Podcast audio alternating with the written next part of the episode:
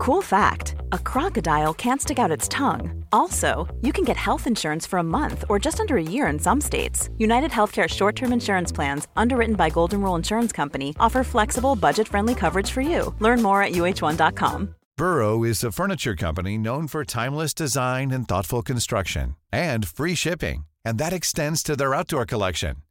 Their outdoor furniture is built to withstand the elements, featuring rust proof stainless steel hardware, weather ready teak, and quick dry foam cushions. For Memorial Day, get 15% off your Burrow purchase at burrow.com slash ACAST and up to 25% off outdoor. That's up to 25% off outdoor furniture at burrow.com slash ACAST. Hi, I'm John McEnroe. I'm Bjorn Borg. This is Martina Navratilova. I'm Mats Wilander. I'm Stan Wawrinka. I'm Lleyton Hewitt. I'm Andy Murray. And you're listening to the Tennis Podcast.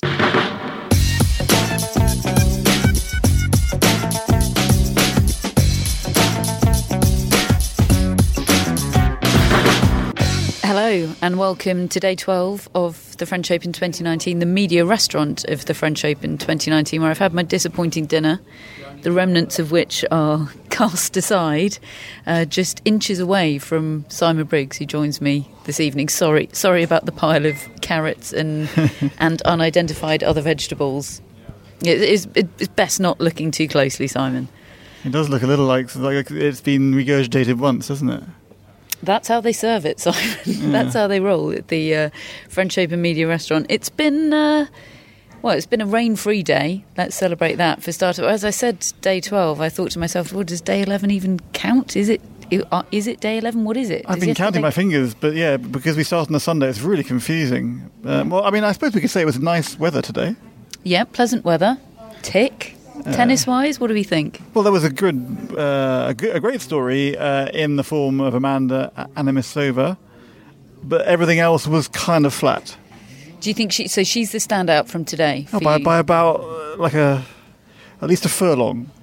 17 year old Amanda Anisimova. It's not easy to say. It's not easy to say. We're all going to have to work on that. 17 uh, year old Amanda Anisimova, youngest American Grand Slam semi finalist since Venus Williams at the US Open in, I'm going to say 1999. Well, the only one I can add on this front is if it were to be a Vondrousova Anisimova final, that would be the first. Anisimova, Simon. Ooh. oh dear. We can move on to a different match soon. Uh, it would be the first all teenage slam final since Serena against Hingis in New York in 1999. Right, yeah, okay. Well, your stat beats my stat. I mean, for accuracy, if nothing else, because I think it is 99. Anyway, um, Anisimova. Oh, I've done it. God, it's contagious. I was nailing it earlier on today. Anna Anisimova, 17 years old. She blasted Simona Halep, defending champion, off the court in two straight sets. It yeah. was astonishing. It was, and Halep said afterwards that she hadn't moved the way she wanted to, that she was a little bit nervous. Uh, then she somewhat almost contradicted herself by saying that this is my chill season. Yeah, well, it's funny. I spoke to her her coach Daniel Dobre a couple of days ago. Um, ahead of this match, and he's been her coach since I believe they announced that they were working together again in Miami. But he's he he's known her since she was a kid. He's he's been with her at various points of her career, and he said the goal for us this year has always been Wimbledon, not defending the French Open title. He said almost sort of Federer-esque. He said, "I'm seeing this clay court season as preparation for grass." He says, "I believe that her game can work perfectly on grass." And her results up to this stage have been a, a sort of weird anomaly on, on that surface. You making confused faces. I mean, I found it astonishing at the time, but very interesting. But kind of hard to explain how grass could be her best surface with the way she plays. He referenced her sort of Kerber-esque low centre of gravity, right? And you know the the strong thighs and the ability to to take low balls but the lack of uh, a appetite to hit winners and the relatively uh, vanilla serve they might count against her. Well, maybe Halep with Dobre in her corner, will play a more aggressive brand of tennis this grass, grass court season. Mind you, I suppose Kerber never felt like she was redlining it at Wimbledon. It was more that she had the rhythm and then she had the line forehand, which just destroyed people match after match. I don't see Halep having a the, the line backhand. I suppose that's her answer to, to, to the Kerber line forehand. But well, she was out backhanded today, wasn't she? mind you, Anisimova's backhand is one of the seven wonders of the world, isn't it? And, it, and it's kind of utterly effortless. Matt would probably want me to point out this at this moment that he was an early adopter of the Anisimova backhand. I think it was six days ago on this podcast that he said it's the best backhand in the world. It was certainly was that today because not only does she strike it uh, cleanly and flat, but she takes it early, uh, incredibly early. She cuts in uh, into the court and cuts out the angles, which saves her and and saves her a lot of leg work. But the point is that uh, she's got that, that big, uh, almost a wingspan of the feet, if, you, if you can see what I mean. Like she's got those kind of coltish long strides, a little bit Zverevish perhaps. I mean, he's got a wonderful backhand we saw later on today, which he played actually very well today, despite getting trounced. Um, so she reaches the ball, she cuts off the angle, and she puts it up the line, and uh, Halep had no answer to it. Yeah, she. I mean, she was she was dumbfounded. Again, it was one of those matches where you're sort of waiting for the turning point, turning point, waiting for the penny to drop. And when she was, I think she was a set and three love down Halep, and I was wondering whether she was remembering being a set and three love down, uh, a set and three love up in the final here a couple of years ago, and how dramatically things turned. And I was thinking, well, that must give her great hope in a match like this because she's been on the other end of experiencing how how the tide can turn, but not to be today. I mean, she did get broken back, Anisimova, but then, you know, almost to her greater credit, that she still pushed through in straight sets. Well, Halep had a break point for 5 4, so she could have served for the second, uh, but let that one slide and then was broken in the next game for the match. And uh, her penultimate point was a big double fault. Um, just that, that to me is a mental uh, flag on, on where Halep's whole head was today. Are you saying she's not going to win Wimbledon, Simona Halep? Are you, are you I'd be sceptical? stunned if she won Wimbledon. I mean, It's the plan, Simon. That's their plan. Of course, she she hasn't won a tournament this year, uh, which is you know, uh, 22 different women have won tournaments, and she's not among them. Could she be, in the theory of Mary Carrillo, too happy? Definitely. I mean, when you listen to that press conference, she was not particularly grumpy about today's results. I mean, she's just lost to a 17 year old, right? She didn't put the pressure on at the end that she might have done and see what happened. She, she allowed Anisimova to beat her in that final game with a little bit of help. And I don't think that she has the appetite. And she's not, I mean, when she's playing well, there's a Djokovic-ness about her that comes from her movement, her court coverage, but it, she's never somebody who wins the easy points, is she? So she's got to be hungry to be contending for big titles. And maybe she'll be hungry at Wimbledon, but it hasn't seemed that way thus far this season. They've just been biding their time, Simon. That's what Dan- Daniel Dobre's saying. yeah.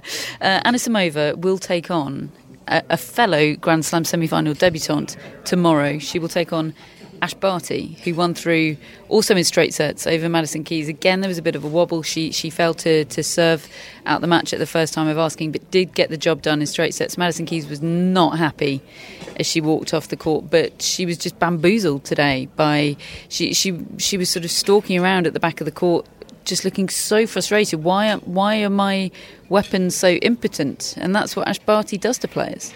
Yeah, because she's uh, able to re- reach, even though she's not tall.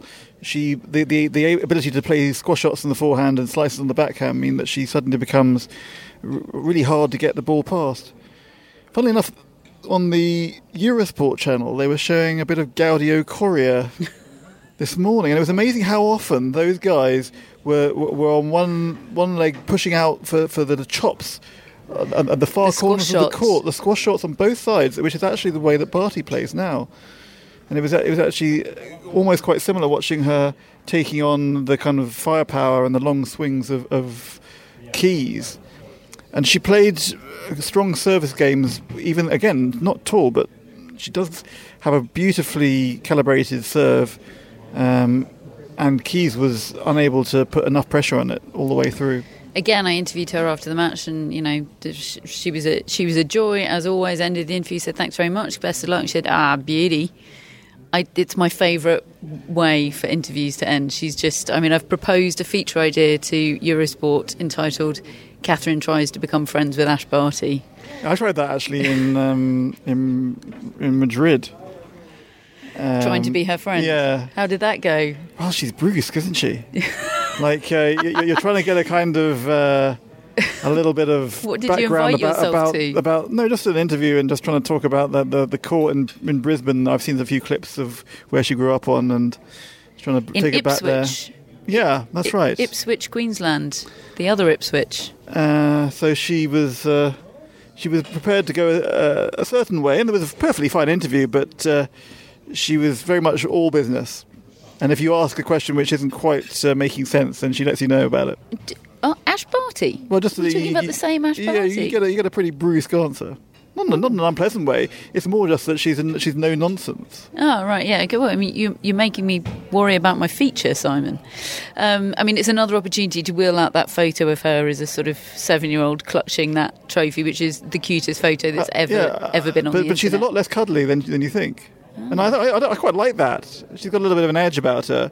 She doesn't really want to waste any time, and certainly doesn't uh, want to spend any more time answering questions than she has to. Okay, cancel the feature. It sounds like a hospital pass.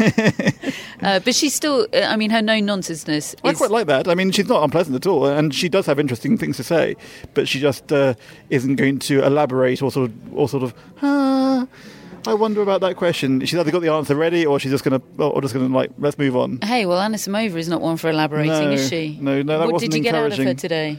Nothing. I mean, uh, even though that was a great match, I'd say that today's press conferences have been an absolute washout. Zverev, Djokovic, Thiem, Khachanov included. Yeah, were, I couldn't see a usable quote in any of them. Well, I have I have thrown a few quotes in, What? but uh, my my 500 word men's live report, I think I scrambled it to 480 in order to get down here, and I gave up. They were they were both. I mean, they were impressive in that they were two just sublime performances. I thought from Novak Djokovic and Dominic Thiem to win through in straight sets over Zverev and Khachanov respectively. But in terms of competition and event and drama, they were. They were not much. I suppose you could point to that first set of Zverev against Djokovic. Yeah. Zverev served for it. Yeah, I I actually enjoyed that match. I was commentating on it, and uh, I thought Zverev played quite well today. Uh, and he still got squashed. by his own by his own recent standards, he did play well, didn't he? It was, finally, that backhand was purring and looking smooth again. I mean, his forehand is can be ropey. It's, it's all right from the back can't of the court. Yeah. It's just you, know, you bring him forward. So Djokovic must have played a dozen drop shots, every single one of them to the short Zverev forehand, which is such a legendary weakness, which everyone knows about. So it's almost like um, you, you put that first on your PowerPoint when you're when you're briefing your, your player. The, actually, in the first set, Zverev hit a couple into the corner up the line. Every time he approached, he went line. He, not a single time that I thought he did he go cross court, and he made a couple in the first set. But then uh, began to get away from him, and, and his percentages definitely went down. And that drop shot must have had an 80 or 90 percent success rate for Djokovic, because actually in the kind of mano a mano, let's set stand at the back and beat each other up. He was probably slightly second best today, Novak. Not because he was missing, but because Zverev was very, very solid and a little bit more forceful. But every time Novak brought in the slice, brought in the drop shot, moves Zverev forward, it became a complete rout because Zverev came to the net sometimes and looked about as comfortable. It uh, was as, as, as Benoit? Paire does when he hits a forehand. It was awkward, wasn't it? So then, are we saying that Zverev was lacking in tactical nous and therefore maybe lacking in a coach? Not to labour the point, but a reminder that Ivan Lendl is laid up with hay fever somebody somewhere, coaching over the phone. I mean, that sounds to me like the stuff that a coach does. Maybe, but I don't know how you prevent uh, Djokovic bringing you forward on clay. I think that's an, always an option that Djokovic can do. And if you have always been a shaky volleyer, I don't know how you would sort that out in a day or two. I wasn't in his press conference, Djokovic's Simon, but I've seen some quotes coming out on Twitter, and you're saying there was nothing quotable. I'm saying that he referenced Sharon Stone in there. Yeah, well, I, I also Ringo Starr. I did get Ringo Starr in my copy, but Right. uh, I stopped short of Sharon Stone. That sounds quotable. I mean, how, how on earth did those things come up, for starters? Oh well, that was a, um, a Radio Yorkshire question. Oh, our very favourite Jonathan Pinfield. Jonathan Pinfield. So he said last week you said that you were on cruise control. Would you like Tom Cruise to play you in a movie? And if not, who are your favourite actors? He loves a pun, does Jonathan, doesn't Is he? that a pun? Yeah, Cruise. Cru- Cruise. Cruise. But that was just that was a joke. So what did he say? What was his response? oh, he said uh, Leonardo DiCaprio and Sharon Stone and uh, a couple of others. Uh, who now their names escape me. I can't say I was riveted by that bit, but it was perfectly uh, fine if you're into that kind of thing. Matt has been saying all, all fortnight before he before he abandoned us for, to wash all his clothes that Dominic Thiem's role in this draw was to tire Djokovic out in order to give Nadal a chance in the final. Right. Is he going to do that? I mean, he's, Well, possibly he's- because the only contest in the men's matches today was who was going to get off court first. So uh, they both started at two thirty. Scheduling. We could come to that later. we'll come to that later, Simon. I can see that was, that was, that was playing into your hands there. Um, they both started at two thirty, and uh, surprisingly, Thiem was back in the locker room first, having taken an hour and forty-seven to dispatch Karen Khachanov. Yeah, a bit disappointing from Khachanov today. Possibly, but um, I'm you know happy to see that Thiem is building. Um, he must be feeling good. I mean, he said afterwards that he'd had. Well, this is a quote. Maybe uh, I didn't mention it in the copy, but now I come to think about it, it wasn't that that uninteresting. He said that the first couple of matches he'd had players that gave him no rhythm. He certainly had Bublik in the second round. I- I- Underarm serving, yeah. so uh, Bublik is a nightmare, a total nightmare for anyone who, who likes rhythm. Um, and it was only after Gael Monfils that he began to really feel his game, which was that was fourth round, wasn't it? Yes. Um, that that the match of the tweener. the tweener. that was the best shot I've ever seen live. You saw it live. I was commentating on that one. What, what words did you use? Just what I said there, I think. no, I said that he uh, that he was running so fast towards the backboard, and that I couldn't understand how he managed not to hit himself in the knackers. I find it quite significant that he hit that tweener because Dominic Thiem is not a tweener kind of guy. But as he said later, it was it was not um, a, A flashy- a flashy it- option. It was, a it was necessity. the only option he had. Yeah, but I'm sure there have been times in Dominic's Thiem's career where he's had the same situation, tweener the only option, and he sort of thought, oh, I better not. It'll look a bit flashy. But this time he went for it and he made it. I don't know. I, I, think, I think that and the the Serena press conference incident, the, the thing in Rome where The he brilliant spoke Telegraph out, interview the brilliant Telegraph. It, it all started No, there. Monte Carlo, Simon. actually. Monte Carlo. You know, the, in Rome where he spoke out about the scheduling, they're all signs for me that Dominic Thiem is just puffing out his chest a little bit. He's such a good bloke.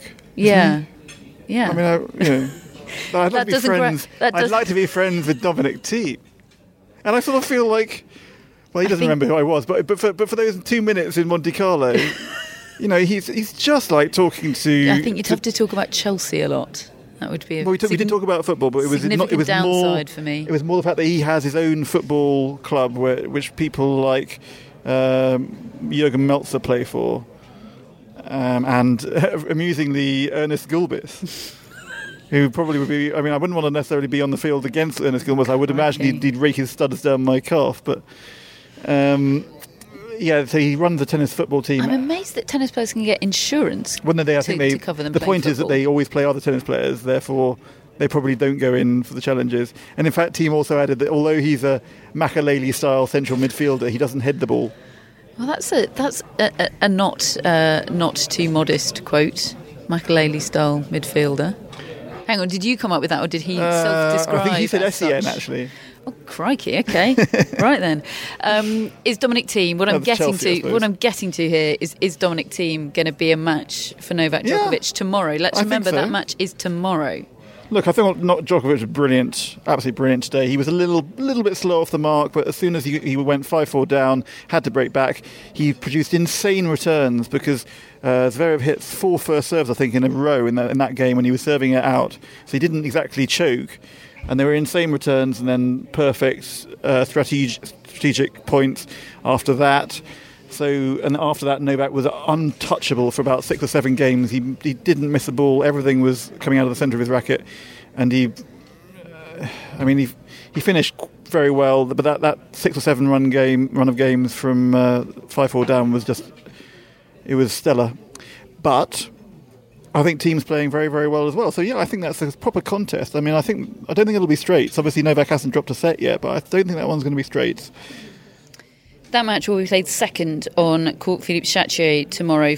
following on from Roger Federer and Rafael Nadal, which will start at 12.50 on Chatrier local time. I believe that sort of slightly bizarre start time is probably because television want first ball struck at 1pm. So the forecast tomorrow. Yes, the forecast tomorrow is poor. I don't think it's. Well, it's qu- weird. I don't think it's quite Have you as seen it? apocalyptic as yesterday. Yeah, but it's really odd because it's like um, morning is, is showers, and then at two o'clock the wind goes up to 50 miles an hour. Oh crikey! Have you not spotted that? Well, Djokovic does not like the wind. If you're looking for plump lips that last, you need to know about Juvederm lip fillers. With Juvederm Volbella XC and Juvederm Ultra XC, your lip look, whether it's subtle or bold, can last up to one full year with optimal treatment and no additional maintenance. Find a licensed specialist and see if it's right for you at juvederm.com today. That's J U V E D E R M.com. Add fullness to lips in adults over 21 with Juvederm Volbella XC or Juvederm Ultra XC. Do not use if you have severe allergies or a history of severe allergic reactions, or if you're allergic to lidocaine or the proteins used in Juvederm. Tell your doctor if you have a history of scarring or taking medicines that decrease the body's immune response or that can prolong bleeding. Common side effects include injection site redness, swelling, pain, tenderness, firmness, lumps, bumps, bruising, discoloration, or itching. As with all fillers, there's a rare risk of unintentional injection into a blood vessel, which can cause vision abnormalities, blindness, stroke, temporary scabs, or scarring. For full important safety information, visit juvederm.com. Ready to pop the question? The jewelers at BlueNile.com have got sparkle down to a science with beautiful lab grown diamonds worthy of your most brilliant moments. Their lab grown diamonds are independently graded and guaranteed identical to natural diamonds, and they're ready to ship to your door. Go to BlueNile.com and use promo code LISTEN to get $50 off your purchase of $500 or more. That's code LISTEN at BlueNile.com for $50 off. BlueNile.com code LISTEN. Hello, Tennis Podcast listeners. David here. Now, you might know that I love a bit of cooking, and I think I'm quite good at it. But if I'm honest, even I get fed up trying to work out what to do every night. That's where Home Chef comes in. Being able to put together a delicious meal without the long prep and the cook times, well, that's pretty cool.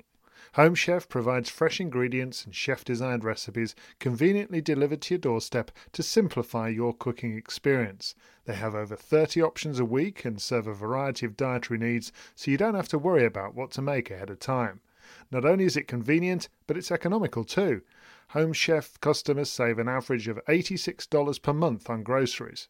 Now, for a limited time, Home Chef is offering Tennis Podcast listeners 18 free meals plus free dessert for life, and of course, free shipping on your very first box.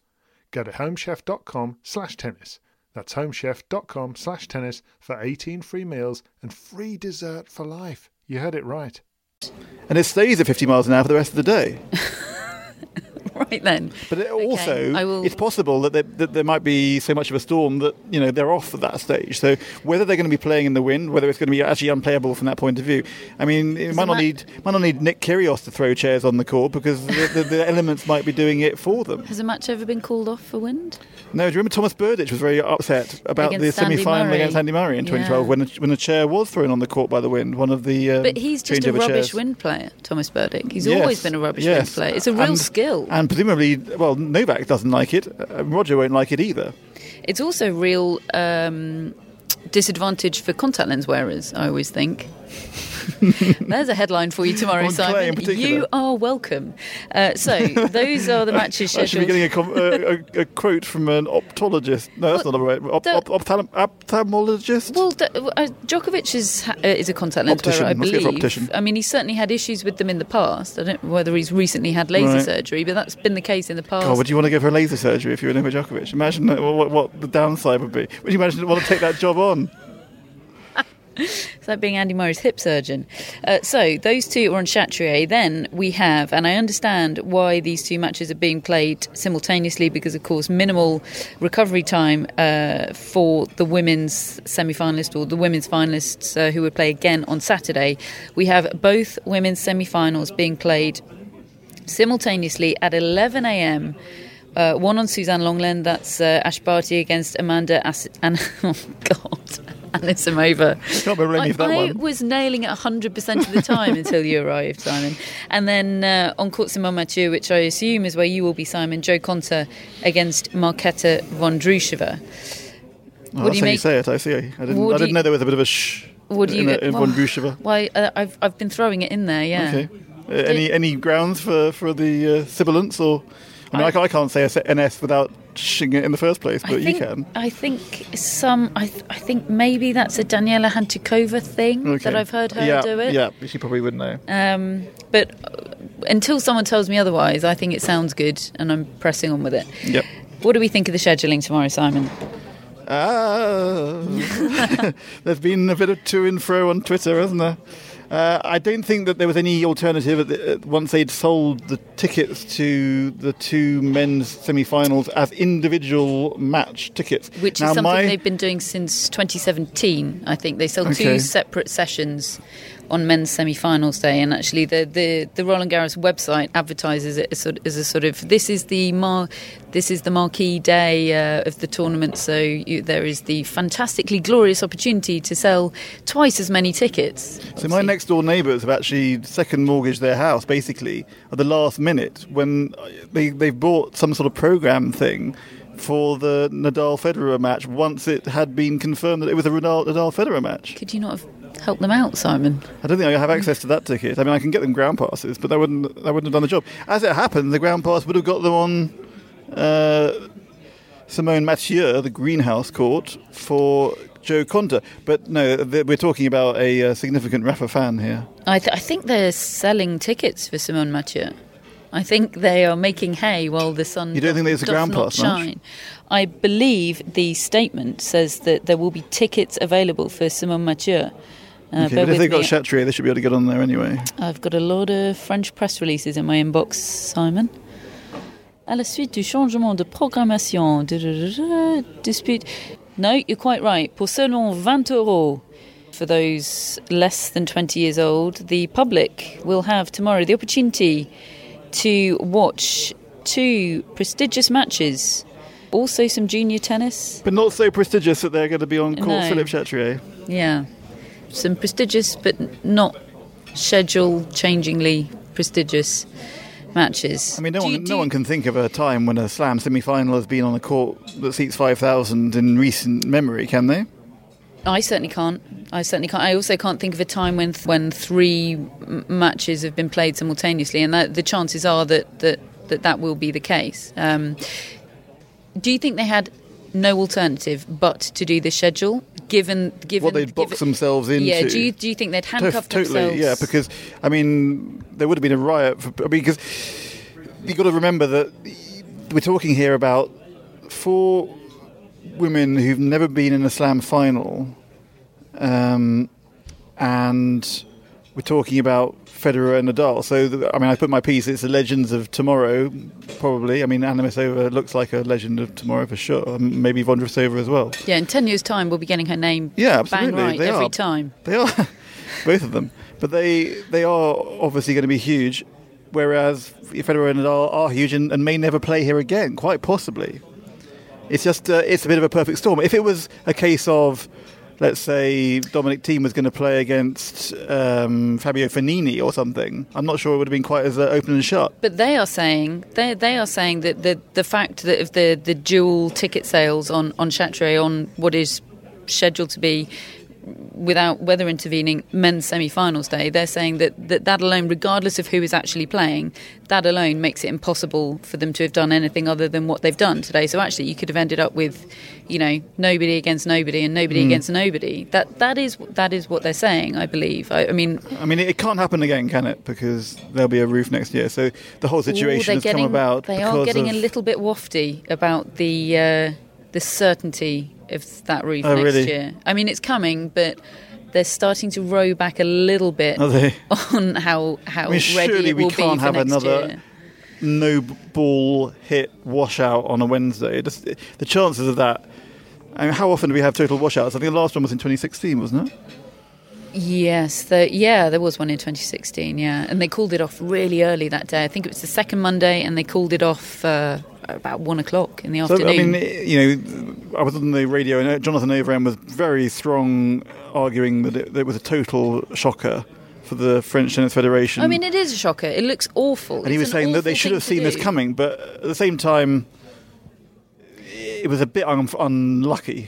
it was a bit unlucky that selling the tickets in the way they did ended up with having a knockout on the women's tour. I'm not sure I'd have seen that. But you've got, but you've got a, you've you've got a tournament where weather can and does intervene to some degree. It intervenes yeah, a, no, uh, a to some degree. is, so is a bit of a rarity. so in in changing their scheduling for, for men's semi-finals days as they as they did in 2017 they were you know they would have thought through these permutations for sure they would have thought thought them through and look I, I you- we've we've given credit to the tournament for its equity and scheduling but it seems to me that you know when it's when it's easy enough everyone will give a nod to to to equality but then when push comes to shove it's the women that get the shove that's the that's the That's that's sort of a perfect storm, though, with um, with the way it turned out. But uh, but I agree that the the, the, the, the, scheduling is, is something they brought on themselves with, with an unnecessary decision to, to sell separate tickets for the men's semi-finals. do you think it actually could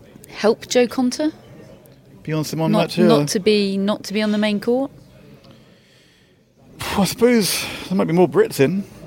she's the only one of the four semi-finalists that has been in a Grand Slam semi-final before It's amazing, isn't it? she is dare I say the favourite She's the second favourite with the bookies for the title after Barty after Barty. But I mean, you kind of feel like the teenagers have played the best tennis in the semi-finals. Maybe. yeah I would say so oh hang Jo played unbelievably well against Sloane, but Sloane was not the race's first set. I mean, Chris Evert says that one, that's one of the best clay court performances she's ever seen. Now, I, I, I think that's hyperbole, but that is Chris Evert saying that. well, she Seven-time French Open a lot more about tennis than I do. But having said that, I, I felt like Martic was a more, uh, you know, a more forceful opponent on I the think day. It, uh, my feeling is that it is going to be the ultimate test of Jo Konta's newfound malleability. Absolutely, absolutely. That's exactly. That's kind of what I've been writing because, well, firstly, you've got the weather, which is going to be awkward, and that's probably going to help Vondrousova because it, hands. I mean, that girl's got magic in her hands. She can do anything with the ball from almost anywhere. Whereas, as we know, Konta is rigid, but like a rigid in a kind of metallic, kind of like rifle way that allows her to fire the ball with a you know huge power and and when she gets it right, it's that flat hitting. I mean, uh, her rallies have been so short. Um, Craig O'Shaughnessy has some good stats. Like there have been 25 rallies of over nine shots or something that she's been involved in in the tournament because she just takes it on and won't let you get involved in a rally. And, that, and the question is, how will Vondrousova deal with that? Because with it- drop shots, Simon. with drop well, shots. and also Billie Jean King had an interesting thing to say. She said, when I was playing a, pl- a player like this, I would hit to the other side. Keep it of a backhand. I mean, like, just don't her hit backhands. I haven't seen her hit a, a forehand drop shot, of you? no, that's a good point, but I. I Obviously, I- you can't hit to the forehand all the time. Yeah, but, okay. uh, but I mean, you need to hit to the backhand in the knowledge that you might, you don't want to be hanging back after you hit the ball there. a, a, a, a side effect of the whole scheduling hoo ha is that if Vondrousova were to make it to the final, she wouldn't have played on Chatrier up to that point. Right? Yeah, All- that, that is that is quite a, a, all- a disadvantage, isn't it? All three of the others have. I mean, it's not completely unheard of that. Da- David remembered that uh, David Nalbandian hadn't played on centre court before the 2002 Wimbledon final against Mm. Lleyton Hewitt, but it is hugely un- unusual and it's generally and generally to be avoided. is a very specific court, the, the Hmm. enormous playing area that it has out there, which, as we've discussed before, is one of Nadal's favourite things about the court. So, would you agree with the bookies that Barty's the favourite from here? I don't really think It's that there is a favourite. isn't it? I mean, but, but, but let's go back to the preview podcast. So we said 25 players could win it, right? Yeah, yeah. But we underestimated it, didn't we? yes, we did. We did. I mean, in fact, I, re- I, re- I remember slightly flippantly saying, Jo Konta, is she in the mix? yeah, And she was, I think, considered you did say that. at best on the borderline. On the borderline, but um, Anisimova, was she 50? Yeah, 52 in the world, something like 52 that. in the world. Not in Um, the mix. I think we put Barty in the mix. Oh yeah, I mean, David's got her winning a slam this year. If she ends up doing it here, I'll be yeah there'll be three beers law. far, vastly annoyed at him. Uh, there's one big match, Simon, which we've yet to preview for tomorrow, which we absolutely must. It's Federer Oh, against Nadal, take number 39. Um, there's a sense, the way they both have been talking about this, particularly Federer, he he's he's almost you get the sense he's feeling a sense of destiny in the whole thing. Like this this is what brought me back to clay, the inevitable journey to Rafael Nadal. That's that's the terms in which this is being talked about. It's been seven years, I think, since Federer beat Nadal on clay Madrid 2012. Um, but he's won the last five in their of their meetings. He's he's down in the overall head to head. I mean, there's so many dimensions to that rivalry. I asked Chris Clarey of the New York Times earlier who's in whose head at the moment because I think at various points in the past they've each been in one another's head, and neither of us could quite figure it out. Well, uh, what was the quote that Roger gave in his post-match uh, the other day? He said something about you never know when you play Rafa. There could be rain delays. Uh, there could be a, a storm. Um, and I was thinking, well, surely a storm is the last thing you want. I mean, Rafa Nadal, as we know, is probably the best wind player there's ever been, having grown up in the trade winds of Mallorca. Whereas Federer does quite like a, a hot, still day. So I'd say that, that alarmingly for Federer, who kind of needs everything in his favour in this rivalry, it seems to me that the conditions, and it's only going to be 17 degrees or something. Oh, but Rafa won't like that. Um, well, I think Rafa he doesn't I think, like it chilly. I think he, I think he- he'll be happy with it then because I think he can play the slower ball, he can retreat and then take big swings in a way that I'm not sure Federer has that option. You know, um, it's not. I, I agree, it's not Rafa's favourite, but I think it matters more for Federer that he needs pop on the ball more than Rafa here because Rafa. He's just got that ability to, to work it with with the, with the extra revs on the ball. And I, I think this all started with Rafa almost goading Roger, saying When did that happen? we I haven't been able to track down the quote, but it definitely at some point last year he made a, a side uh, eye kind of comment about, well, he, he's not playing me on clay at the moment, yes, is he? you're right. That did happen. That I can't remember happen. where it was, but it definitely happened. And and I think that was what got Federer back. I think he kind of like bit on that, and so mentally for me, that's like Rafa's won. He's he's he's he's poked him into coming back to his his house. But the fact that Federer's taken the challenge is that not you know if he'd if he'd shied away from it and gone Yeah, but I still sort of feel like he's sort of like the the the cavalry troop running into the machine guns on the sort of uh, first world first world war battlefield, and he's about to get chomped. if Jo Konta and Roger Federer win tomorrow, how much coverage will they get relative to one another in in the British press in the Telegraph? How, Well, we have Jim the White here now The size of well. the stories compare? Jim White, who went to the Women's World Cup today for his accreditation, and was told he couldn't have it because his passport said James White. No. Yes, he wasn't allowed in. So, So he's now got to put in a whole new uh, uh, application under the name James White, and uh, obviously no one knows Jim White as James White. righty ho. Anyway, uh, so he's got to divert his attention to the tennis in the meantime. Yeah, so he'll be here at, at 11 o'clock tomorrow with me on uh, Simonne Mathieu, uh, assuming that it's not uh, chucking it down. Because uh, all this could be completely redundant. We could be meeting here tomorrow, Catherine, Yeah. and having the same conversation We could be- because we- nothing might have happened. we could be calling on Andre Medvedev again. oh, that's right. Um, I dig, was- I dig up my Ash Barty interview from Madrid. uh, yeah, or the Dominic Thiem interview from Monte Carlo. Yeah, that was a cracker. It was a cracker. So, it, what was my original question there? I felt like it was a good one, and it got lost. Space in the paper. What's the bigger story? What's the biggest story? I mean, we know internationally what's the biggest story, but in the UK, what's the biggest story? It's Uh, gotta be- Yeah, Konta. but, I mean, but by an if order she's of in the magnitude. final, yeah, I think so. I mean, we haven't had a Grand Slam finalist in 77 in the women, have we? No, we'll see Barker fly in. Sue Barker will be there in uh, black and white, no doubt. We'll be bugging her with uh, constant requests for verdicts on every subject uh, about the final. Whether she'll be here in person, I don't know. Christine Truman will be here, I'm sure. Yes, I believe she's already here. Actually, Okay. yeah. Uh, so that's tomorrow. So uh, a, a total smorgasbord of semi-finals, all of them tomorrow, which is an absolute treat. Unfortunately, it's going to be impossible to, to pay attention to all of them. But there we they go. They might not even happen, as I say. it's all quite, like quite, a, quite a decent possibility of the what are they going to do with the schedule on Saturday then? Well, the women's final will have to move to Sunday.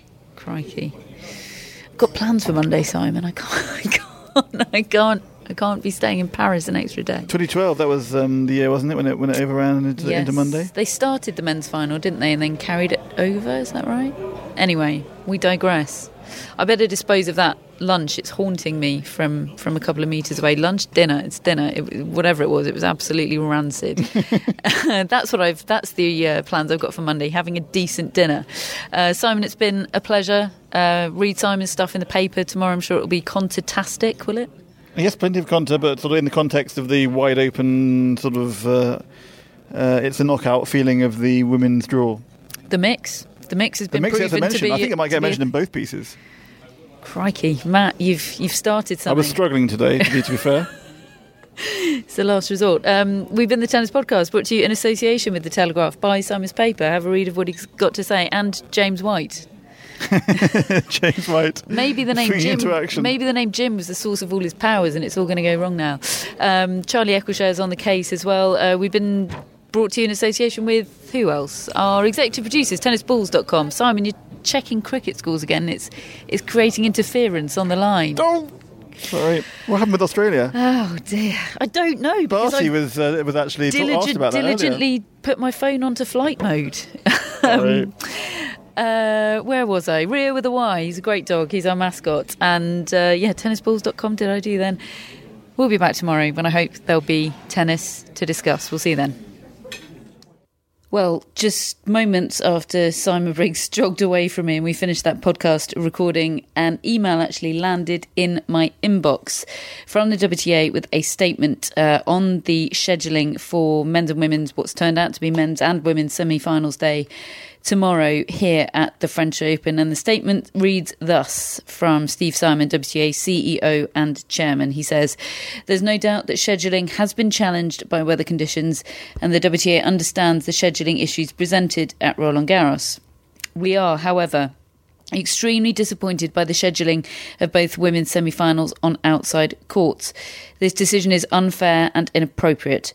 The four women who have played so well and made it this far have earned their right to play on the biggest stage. We believe other solutions were possible, which would have been to the benefit of fans as well as all players. It's a it's a very strong statement, I have to say, stronger than uh, I was expecting from the WTA. I think uh, a lot of people are, are following up to it with the question of, you know, what other solutions were possible? What uh, what does Steve Simon see as the other viable solutions? Um, I think it's it's been discussed in detail on the pod. It's certainly something that um, I've been talking about on Twitter, as have many other people. There may well be more discussion and more fallout for tomorrow, but for tonight, uh, just wanted to bring you up to date with that. Um, pretty interesting statement, really, from the WTA. So, once again, we've been the Tennis Podcast brought to you in association with The Telegraph with Simon Briggs, who's probably now at whatever pressing social engagement it was that he jogged off to, uh, with our executive producers, tennisballs.com, and with Rio with a Y, our lovely, lovely mascot. We'll see you tomorrow.